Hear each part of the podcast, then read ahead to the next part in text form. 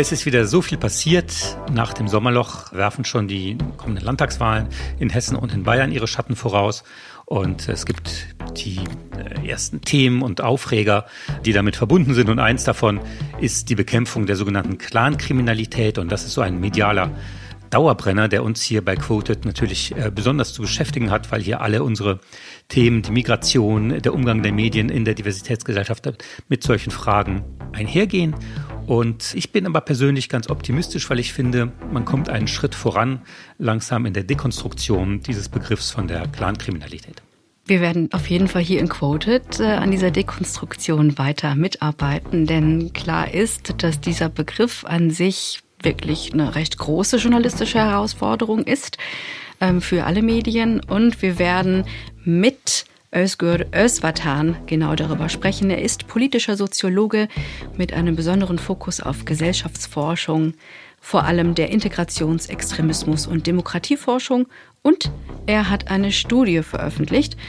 Äh, und es geht um die Berichterstattung über Clans von 2010 bis 2020. Passt also perfekt zu Quoted, der Medienpodcast der Zivis Medienstiftung und der Süddeutschen Zeitung, gefördert von der Stiftung Mercator. Es diskutieren Nadja Sabura, Linguistin und Kommunikationswissenschaftlerin. Und der Journalist Nils Minkmar.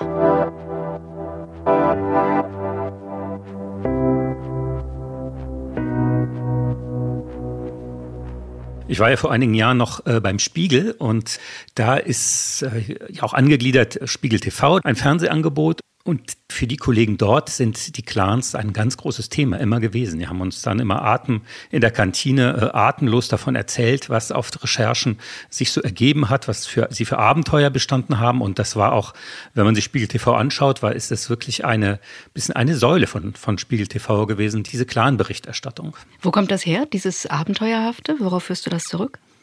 Ja, ich, die waren ja vor Ort und es gibt ja tatsächlich diese Schauplätze und auch Tatorte und so in, in Berlin. Die recherchieren dann auch in der Szene, haben Kontakte und so. Das ist schon, was die erzählt haben, ist schon eine wilde Welt. Also ob das jetzt sozusagen in den Dimensionen und was den Mythos ausmacht, immer so gerechtfertigt ist, aber äh, ich glaube, man kann da schon wirkliche Abenteuer erleben. Ja. Mhm.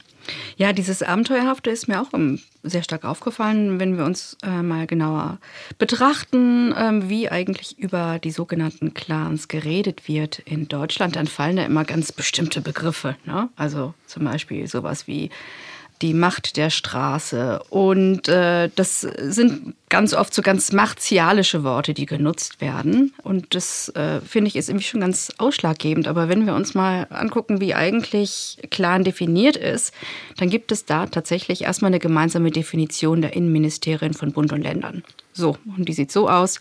Ja, genau. Ein Clan soll eine informelle soziale Organisation sein, die durch ein gemeinsames Abstammungsverständnis ihrer Angehörigen bestimmt ist. So, ja, da kann man auch erstmal sagen, das trifft auf ziemlich viele zu. Allerdings hat Clan hier in Deutschland aus meiner Sicht doch eine sehr stark rassifizierte Komponente. Also man denkt irgendwie schon automatisch mehr so an Menschen mit äh, dunklen Haaren und vielleicht dunklerer Haut. Und man denkt auch sehr oft direkt an Kriminalität. Also mir fällt in der medialen Berichterstattung stark auf, dass der Begriff Clan und Kriminalität teils deckungsgleich verwendet wird. Ja, du beschreibst ja noch sehr zurückhaltend. Also klar, das ist so eine ganze Assoziationskette, eine ganze Kultur wird da immer evoziert. Die Shisha-Bars, die dicken Autos, ja. Äh, es ist auch übrigens, wenn man mal äh, jetzt gar nicht nur die Medien anschaut oder Form von Medien, wenn man sich in Bahnhofsbuchhandlungen anschaut, was da auch für, für Bücher rum, das ist, erscheint offenbar ein Rezept zu sein für Bestseller. Die Leute lesen äh, diese Geschichten darüber, die Macht der Clans, ne? auf der Straße gilt unser Gesetz, arabische Clans, da die arabische Gefahr, es gibt so alle möglichen Cover, die, die mit solchen Assoziationen spielen und sowas haben von Unterwelt, äh, von, ja, diese Mischung aus äh, Faszination und Schrecken äh, evozieren äh, bei den Clans. Insofern sind die auf jeden Fall auch ein Medienprodukt. Und das ist ja hier unser Fokus. Wir wollen sie jetzt nicht strafrechtlich oder sowas mhm. äh, bewerten, sondern eben schauen, wie, wie arbeiten die Medien mit diesem Mythos Clan. Ne? Jetzt können wir ja eigentlich festhalten, Clans sind ja erstmal ganz normaler Bestandteil unserer Gesellschaft. Ne? Familien, also, ja, man kann auch Familie sagen, oder Großfamilie eigentlich. Ganz, ganz genau richtig. Ja, also. Um den Begriff mal ein bisschen zu entemotionalisieren oder wirklich genau das, was wir vom Innenministerium als Definition gehört hatten, noch einfach mal stehen zu lassen oder noch ganz viele Bedeutungsebenen draufzulagern. Mein Eindruck ist schon, dass es eher so zwei verschiedene grundlegende Sichtweisen gibt, wie journalistisch auf das Thema draufgeschaut werden kann, dann natürlich in sehr vielen Abstufungen. Und interessant ist, dass sich diese verschiedenen Darstellungen auch innerhalb von Medien wieder zeigen. Also manchmal folgt ein Artikel eher dieser Strategie oder ein Artikel folgt eigentlich eher dieser Narration und ein Artikel folgt dann direkt daneben eher der anderen Narration. Also mir fällt auf, dass auf der einen Seite der Begriff journalistisch kritisch eingeordnet wird. Die politische Aufladung des Begriffs wird da sehr stark analysiert und auch gezielt hinterfragt. Was ist das eigentlich für ein Begriff? Wofür wird der genutzt? Von wem wird der genutzt? Zu wessen Vor- und mhm. Nachteil? Und ganz oft werden bei dieser Art Berichterstattung Wissenschaftler und Wissenschaftlerinnen herangezogen, die das Thema wirklich seit langer Zeit fachlich beforschen. Und auf der anderen Seite wird in einer gewissen Kategorie von Artikeln sehr viel gefordert. Das ist dann meist so die harte Hand, äh, die Durchsetzung des Rechtsstaates. Und äh, in diesen Artikel wird mitunter dann auch recht gerne mal angenommen, es wird auch geraunt und es wird auch gemeint. Mhm. Ähm, da meint man dann auf einmal, dass äh, vielleicht ein NRW-Innenminister Herbert Reul das Lagebild Kleinkriminalität für NRW gar nicht persönlich vorstellt, weil er womöglich Rücksicht auf den Koalitionspartner nimmt, las man in der FAZ, also Stichwort Raunen. Und in dieser Art von Artikeln wird auch öfters, werden öfters Kronzeugen bedient dass die deutsche Gesellschaft, ohne es zu bemerken, angeblich seit Jahren unterwandert werden von arabischen oder türkischen Clans oder bereits fest in ihrer Hand sind. Und diese Kronzeugen, die haben dann oftmals gar nicht dazu geforscht oder sind gar nicht tief in der Materie, sondern erzählen dann oder verbreiten dann gerne mal so apokalyptische Endzeitszenarien, die jetzt mit unserer Lebensrealität nicht wirklich viel zu tun haben. Ja, wobei man muss jetzt äh, natürlich auch noch mal festhalten an der Stelle, dass natürlich organisierte Kriminalität von in Frankreich ein Riesenthema ist, in Italien schon ein traditionell großes Thema ist. Wir denken an die Mafia, an Drangheta und sowas. Das sind natürlich Strukturen, die bekämpft werden müssen. Die gibt es auch äh, in Deutschland in verschiedener Form. Aber das Interessante, was mich bei dieser Recherche auch verblüfft hat, es ist schon irre, dass das im Grunde gar kein richtiges Verhältnis besteht zwischen der medialen Dauerpräsenz, also jeden Sommer oder immer wieder zu bestimmten Saisons oder spektakulären Kriminalfällen, immer wieder über die Clans geredet wird und der tatsächlichen Relevanz jetzt für die Kriminalstatistik, wo die nur einen ganz geringen Bruchteil von, von schweren Straftaten ausmachen. Und das ist äh, aber ein Thema, von dem ja, Medien leben und, und zwar ganz gut. Es gibt regelmäßig äh, Artikel über die Clans, sodass Menschen, die jetzt äh, da nicht ins Thema einsteigen, doch das Gefühl haben, das ist so, ja, da kommt doch dann immer so eine Parallelwelt und ich weiß davon gar nichts, aber vielleicht äh, bin ich einfach zu naiv ich finde, manchmal spielt auch so ein bisschen, ja, sowas wie, wie Neid. Es wird ja immer gezeigt, ja, der Clanchef, hm. wenn man sich ne, die Bildzeitung anschaut, vor allem Clanchef XY macht sich über uns alle lustig, wir können niemanden abschieben, die haben das gute Leben und wir sind die Dummen und so. Also es hat auch so einen starken irgendwie Neidfaktor in dieser medialen Erzählung. Ne? Der Neidfaktor wird sogar noch ergänzt um gewisse Narrative der Vergeltung und der Bestrafung und der Kontrolle. Ne? Stichwort Mythos. Nikolaus Blume schreibt beispielsweise im Spiegel das hier. Kriminelle Clans hatten lange genug ihren Spaß. Jetzt lacht der Rechtsstaat zurück. Oder in der NZZ, ne, da sagt, äh, es gibt so einen Populismus von links. Also die Clans sind geschützt, man darf da gar nichts machen, sonst kommt äh, eine angebliche grüne oder linksgrüne Mehrheit und Verbrecher werden dann geschützt und so weiter. Also es ist ein bisschen so eine, so eine Sache, wir werden zur Rechenschaft gezogen, wenn wir was falsch machen, aber die Clans tanzen uns auf der Nase rum. Das ist so ein bisschen das Bild. Ne? Und müssen entsprechend bestraft werden. Es gibt Medienkritik über diese Nutzung des Begriffs Clans. Gefunden habe ich sie unter anderem beim Juristen und Autoren Thomas Fischer. Der spießt im Spiegel diese ja fast bald fließbandartig erscheinenden Clan-Artikel folgendermaßen auf. Dass schwer besorgten Leitartiklern schon einmal ein leibhaftiger Clanangehöriger in der wirklichen Welt begegnet ist, darf man bezweifeln. Oder Jorinde Scholz, die hat ein Buch mit herausgegeben zum Thema Clankriminalität. Die analysiert in einem FAZ-Interview die Rolle einiger deutscher Medienmacher so. Dieser Mythos Klangkriminalität verkauft sich gut und es gibt etliche Journalistenkarrieren, die darauf beruhen, sich als Insider zu gerieren und von einem obsessiven Voyeurismus auf vermeintliche Familienstrukturen profitieren. Ganz toll war ja auch im Sommer in der Frankfurter Rundschau, da äh, äh eine Volontärin, äh, äh, Yamur Chai, dazu beigetragen hat, dass man dort in der Frankfurter Rundschau diesen, diesen Begriff Klangkriminalität nicht mehr einfach so verwendet, sondern immer nur die sogenannte und das ein bisschen, so ein bisschen hinterfragt und auch einfach ein bisschen mal realistisch betrachtet. Ne?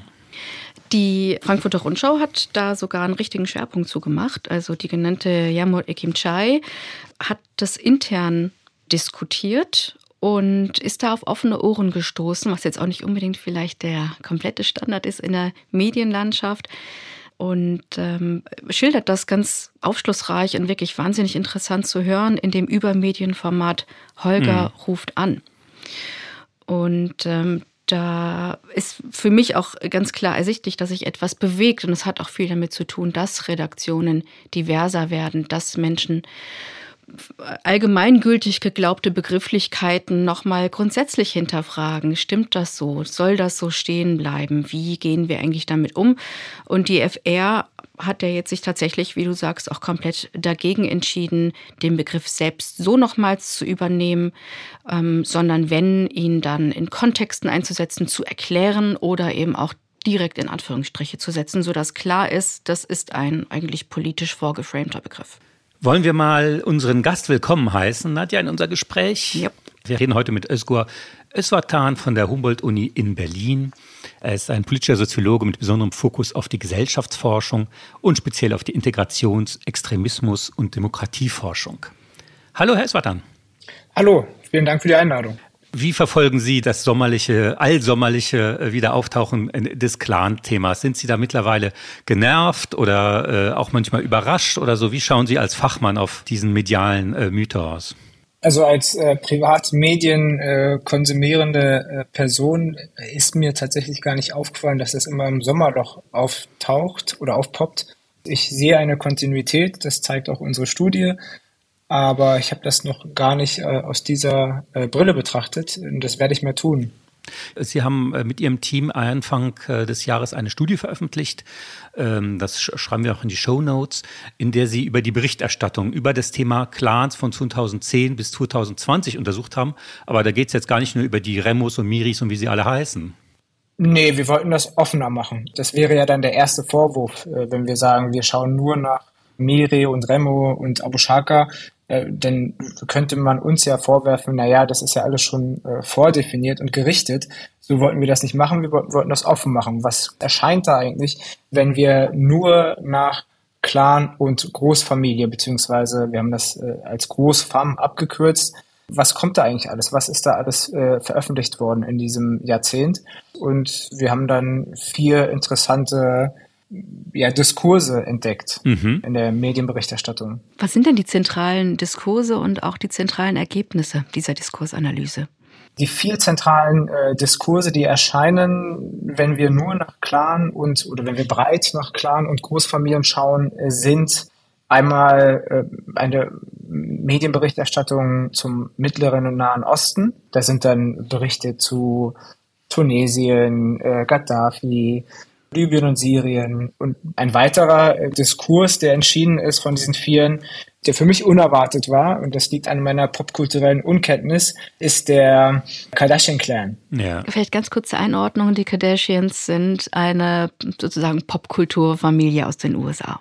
Genau, und wir haben diesen Diskurs Popkultur genannt. Da erscheinen dann die Vornamen von einigen Mitgliedern dieses vermeintlichen Clans. Ein weiterer erscheinender Diskurs ist der, der die Automobilindustrie betrifft. Und äh, da geht es darum, dass wir über vor allen Dingen über äh, Porsche und Volkswagen ähm, sprechen. Ähm, da wird eben tatsächlich über Familie und Clans gesprochen. Da fällt auch der Begriff Staatsanwaltschaft. Und das geht dann eben in die Richtung, dass, also hier findet eine Form von äh, Kriminalisierung statt, in dem halt äh, Begriffe gefallen sind in der Berichterstattung, die auf Kriminalität hindeuten. Und das wird eben realisiert durch Begriffe wie Staatsanwaltschaft. Da gibt es eben in diesem Jahrzehnt Skandale und diese Skandale wurden berichtet und da sehen wir eben, dass ähm, über die Automobilindustrie auch ein, ein Clan-Diskurs äh, vorliegt. Was wir aber hier sehen, ist, dass dieser Diskurs über die Automobilindustrie, dass die eben nicht rassifiziert wird. Hm. Es liegt eine Form von Kriminalisierung durch bestimmte Begrifflichkeiten, eine sprachliche Kriminalisierung liegt vor. Nicht, nicht sehr hoch, aber sie liegt vor. Sie ist in, in einem moderaten Feld. Aber es gibt keine Rassifizierung der beteiligten äh, Mitglieder vermeintlicher Clans oder Familien. Das heißt, niemand fordert, wie lange soll uns VW noch auf der Nase herumtanzen? Die Pirch- und Porsche-Familie, wann werden sie abgeschoben und so weiter? Das äh, findet nicht statt, obwohl man feststellt, dass da einige Dinge laufen, die äh, kriminell vielleicht waren, aber man reagiert da völlig anders. Ne? Genau, ich hm. bin noch gar nicht bei dem Punkt, Forderung zu stellen. Ich bin tatsächlich erst bei dem Punkt, überhaupt äh, eine bestimmte ethnische hm. Kategorie ja, zuzuordnen, klar. zuzuschreiben oder eine rassifizierte Kategorie zuzuschreiben. Es ist einfach unsichtbar. Es wird sprachlich nicht beschrieben, ob die jetzt deutsch sind, ob sie weiß sind, ob sie ob sie österreichisch sind. Es wird einfach nicht beschrieben. Es ist unsichtbar. Es ist, mm. In der Medienberichterstattung gibt es keine Notwendigkeit, diese Familien, diese Mitglieder ethnisch oder rassifiziert zu beschreiben. Und doch passiert es eben. Also hier muss man nochmals ganz genau hinterfragen, weshalb trotzdem in Medien diese Rassifizierung des Wortes Clans vorgenommen wird. Mhm. Das ist eine wunderbare Überleitung zu unserem vierten Diskurs tatsächlich, weil der beschreibt eben genau das, wie eine Gruppe rassifiziert und kriminalisiert wird. Wir haben den Diskurs, den in Anführungszeichen Arab Clans, also arabische Clans Diskurs genannt, eine weitere Schwierigkeit ist natürlich auch beim Beschreiben dieses Phänomens, diese Zuschreibung auch zu reproduzieren, aber das ist ein anderes äh, Thema. Was dieser Diskurs beinhaltet, sind Persönlichkeiten wie Bushido, der Begriff Großfamilie fällt oft, Clans fällt oft, auch hier fällt Staatsanwaltschaft oft, äh, Arafat und dann eben Begriffe wie Mafia, Polizei, Kriminalität, Vornamen wie zum Beispiel Ali und dann gibt's auch noch mal Querverweise zu anderen Formen von organisierter Kriminalität, die in Familienstrukturen stattfinden soll, wie zum Beispiel in Drangheta, haben Sie vorhin auch schon gesagt. Mhm. Also dieser Begriff in Drangheta fällt auch sehr oft. Mhm. Was auch fällt, ist Berlin und Berlinär, mhm. äh, sehr häufig, also auch unter den häufigsten Begriffen. Äh, und da sehen wir auch, dass es dann eine Form von regionaler Zuschreibung auch, auch vorliegt.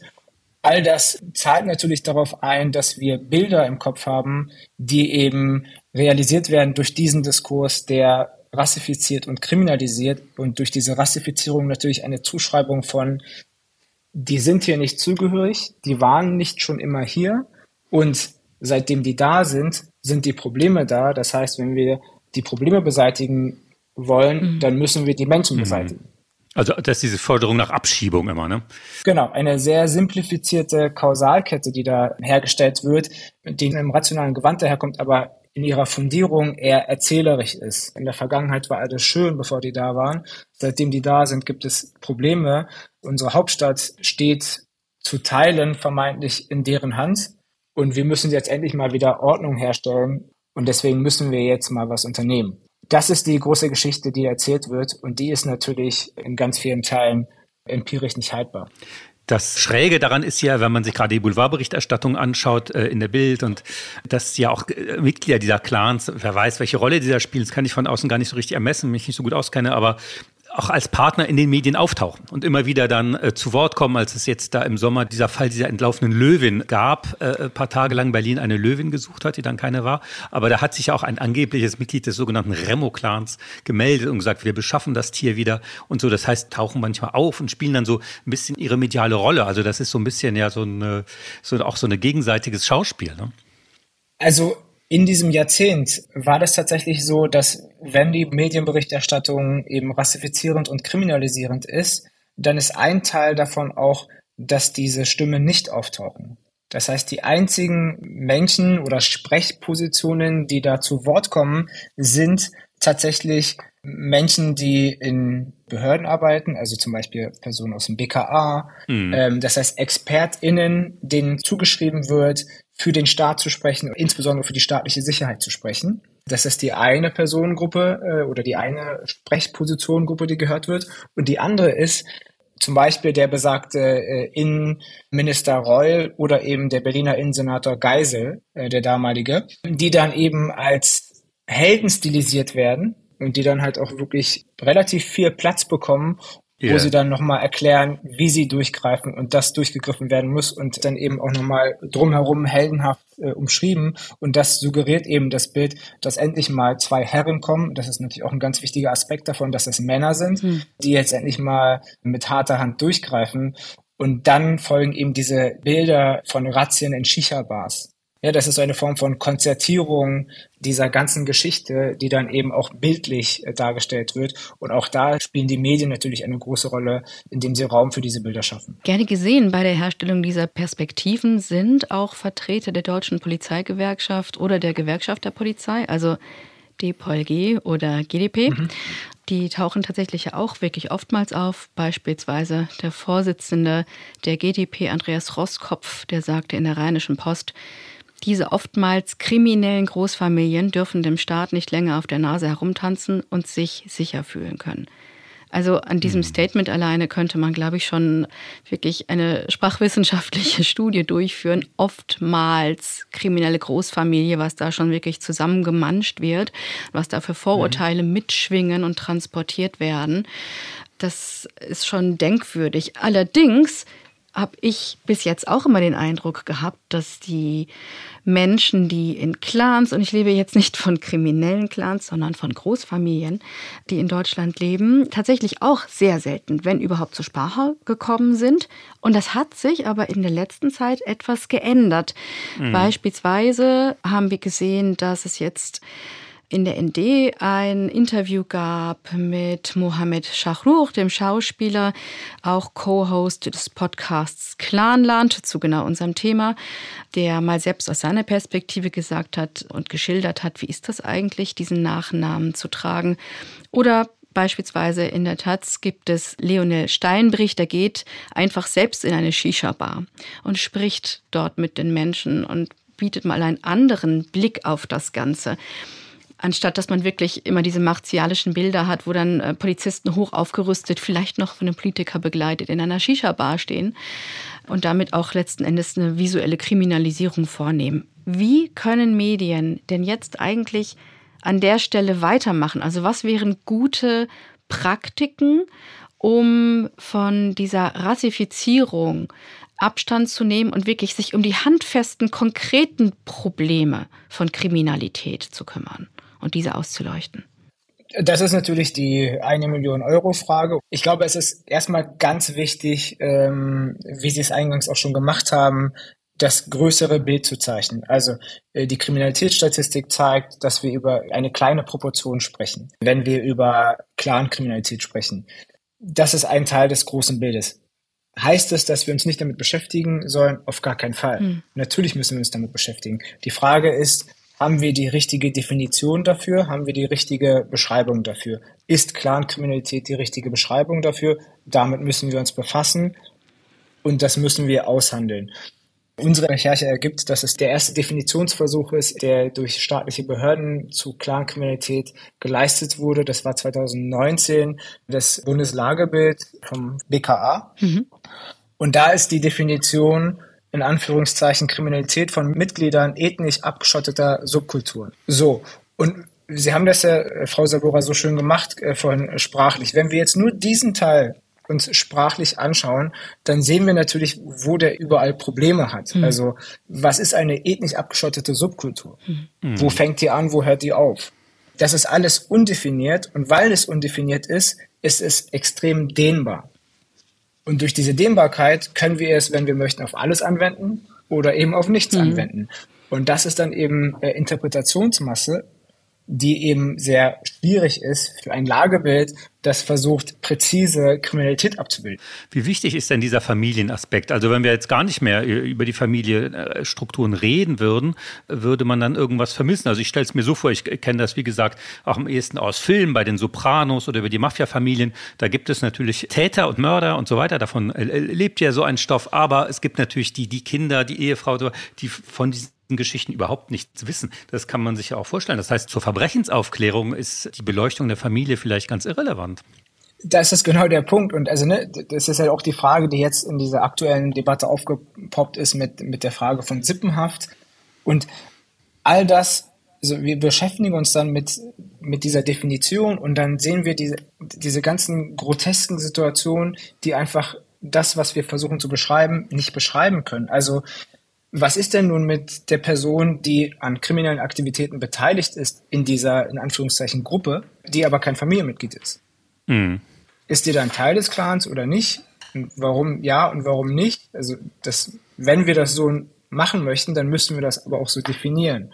Und dann ist eben, sind eben diese Geschichten, die auch in dem Podcast Clanland aufgetaucht sind oder berichtet wurden und auch anderswo schon berichtet worden von Familienmitgliedern, die nichts mit, also tatsächlich überhaupt nichts mit äh, kriminellen Aktivitäten zu tun haben, die aber eben durch diesen familiären Generalverdacht äh, aus ganz vielen Kreisen, gesellschaftlichen Feldern ausgeschlossen werden. Mhm. Das ist ein demokratisches Problem, weil wir qua Name Menschen von Partizipationsmöglichkeiten, von Teilhabe an Gesellschaft ausschließen. Und das führt mich zu folgender Frage.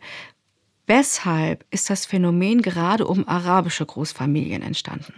Das ist eine sehr, sehr spannende Frage. In der wissenschaftlichen Literatur, aber auch in der staatlichen Beschreibung des Phänomens wird eben Bezug auf den Libanon genommen, auf die Region Südostanatolien der Türkei, äh, Mardin als Stadt, wo sich eben bestimmte äh, Familien abgesetzt hätten und dann weitergewandert wären nach Deutschland. Deswegen gibt es eben diese Zuschreibung in Richtung Türkei, Libanon, Palästina. Hier ist natürlich auch der Israel-Palästina-Konflikt zentral, weil es dann auch Ende der 80er Jahre und Anfang 90er auch nochmal einen Migrationsschub aus der äh, Region gab. Dann die Frage der Staatenlosigkeit von vielen palästinensischen Menschen in Deutschland.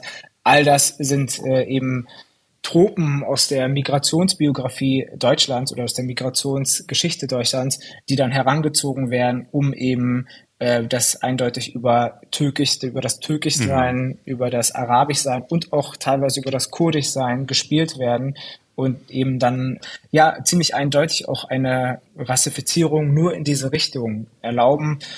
Und zu der Frage von vorhin noch einmal, die Familienfrage ist natürlich super zentral, weil in dieser Definition Kriminalität von Mitgliedern ethnisch abgeschotteter Subkulturen, da fällt der Familienbegriff nicht, aber in der medialen Berichterstattung geht es hm. Dann immer doch über den Remo-Clan, über den Abu Shaka-Clan. Mhm.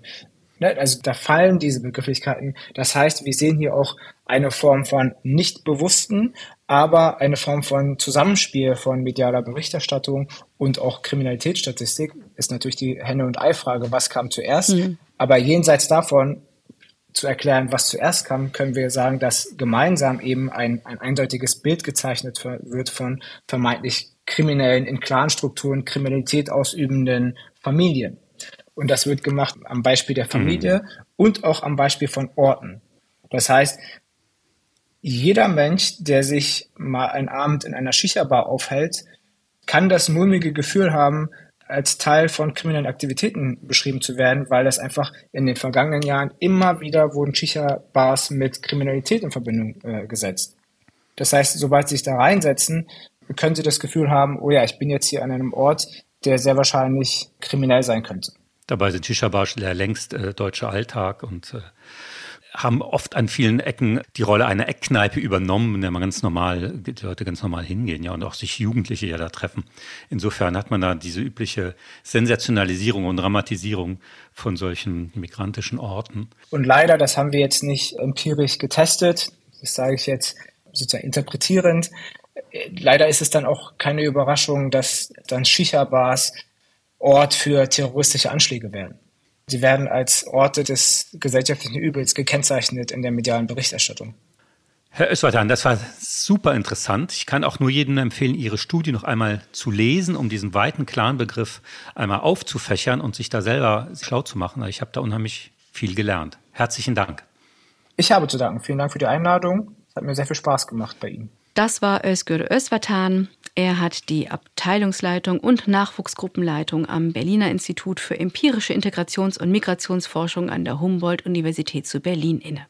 Nadja, was nimmst du mit aus dieser Beschäftigung mit den Clans und dem Mythos-Clan in den Medien? Uh, eigentlich würde ich gerne noch fünf Stunden weiter diskutieren, yeah. weil es so ein komplexes Thema ist und weil es so anrührt an Grundmuster, wie wir in unserer Gesellschaft miteinander oder gegeneinander uns verhalten. Also wir sehen hier ganz klar das äh, schon oft in Quoted erwähnte Narrativ des Wir gegen die anderen, die vermeintlich Fremden. Und wenn wir uns jetzt beim Thema Clanstrukturen einfach mal die Zahlen angucken. In Berlin, soweit ich weiß, äh, sind das 0,2 Prozent der Fälle sind als Clankriminalität gekennzeichnet.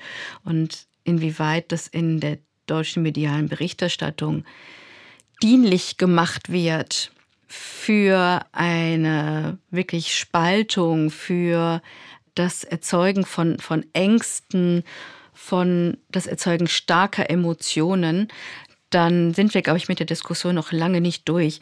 Ich denke immer, was hilft, ist so, diesen ähm, Perspektivwechsel zu machen. Also ich mache das mal anhand eines Buches, das ich gefunden habe. Kommt von Michael Behrendt, Chefreporter der Welt aus dem Jahr 2019 und hat folgenden Titel. Die arabische Gefahr. Wie kriminelle Familienclans unsere Sicherheit bedrohen. So, und jetzt mache ich mal äh, sozusagen den Austausch.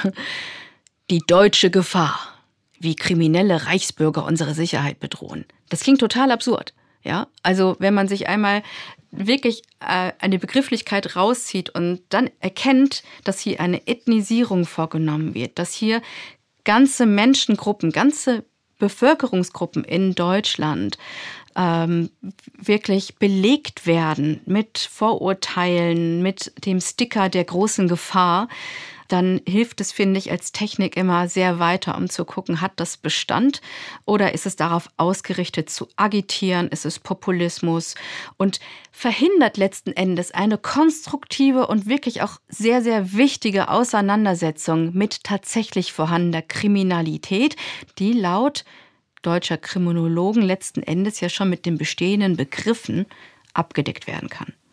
Ein Aspekt ist natürlich, dass das unheimlich zieht, dass dieses Thema die Leute interessiert. Das hat so einen Appeal, wie gesagt, zwischen Neid und Faszination und Angst. Also das sind so Emotionen, die natürlich dazu äh, führen, dass man sich so mal äh, ein Buch kauft oder mal so einen Titel holt.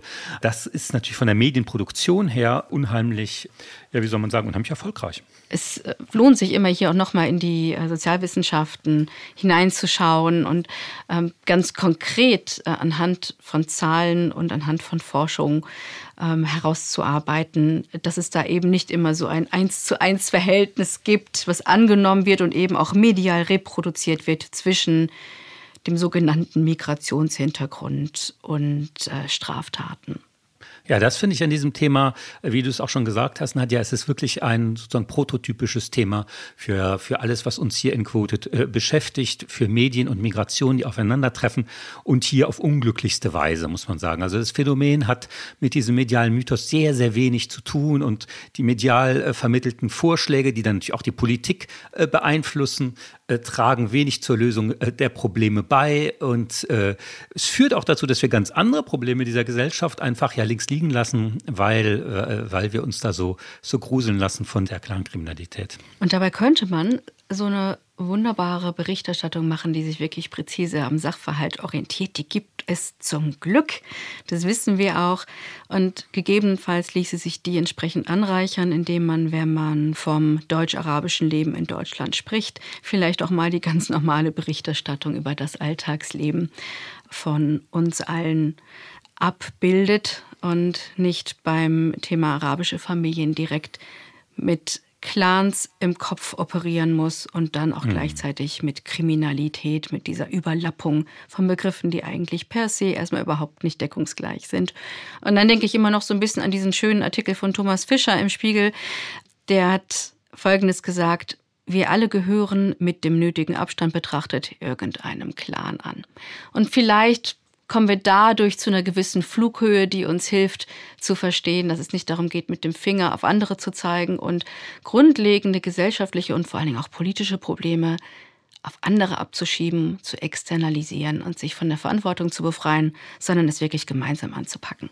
Ja, ich meine, gerade Deutsche, die schon seit äh, vielen Generationen vielleicht ihre Familie zurückverfolgen können, landen natürlich früher oder später auch bei Nazis und Nazitätern. Und da wurde in der Nachkriegszeit und seitdem immer ordentlich differenziert. Waren nicht alles Mörder, waren nicht alles, es gab auch äh, die anständigen Nazis und so weiter. Also da haben wir eine ganze Rhetorik der Differenzierung, dass man eben nicht eine Familie über einen Kamm scheren mhm. darf. Äh, insofern äh, gelten natürlich solche Prinzipien dann, wenn sie dort gelten, auch, äh, auch hier. Das Thema wird uns wahrscheinlich noch mal beschäftigen, aber man kann daran auch vieles aufzeigen. Das finde ich gut. Und wir hören uns wieder in zwei Wochen. In Quoted, der Medienpodcast der Zivis Medienstiftung und der Süddeutschen Zeitung, gefördert von der Stiftung Mercator. Wer weiß, was bis dahin wieder passiert ist.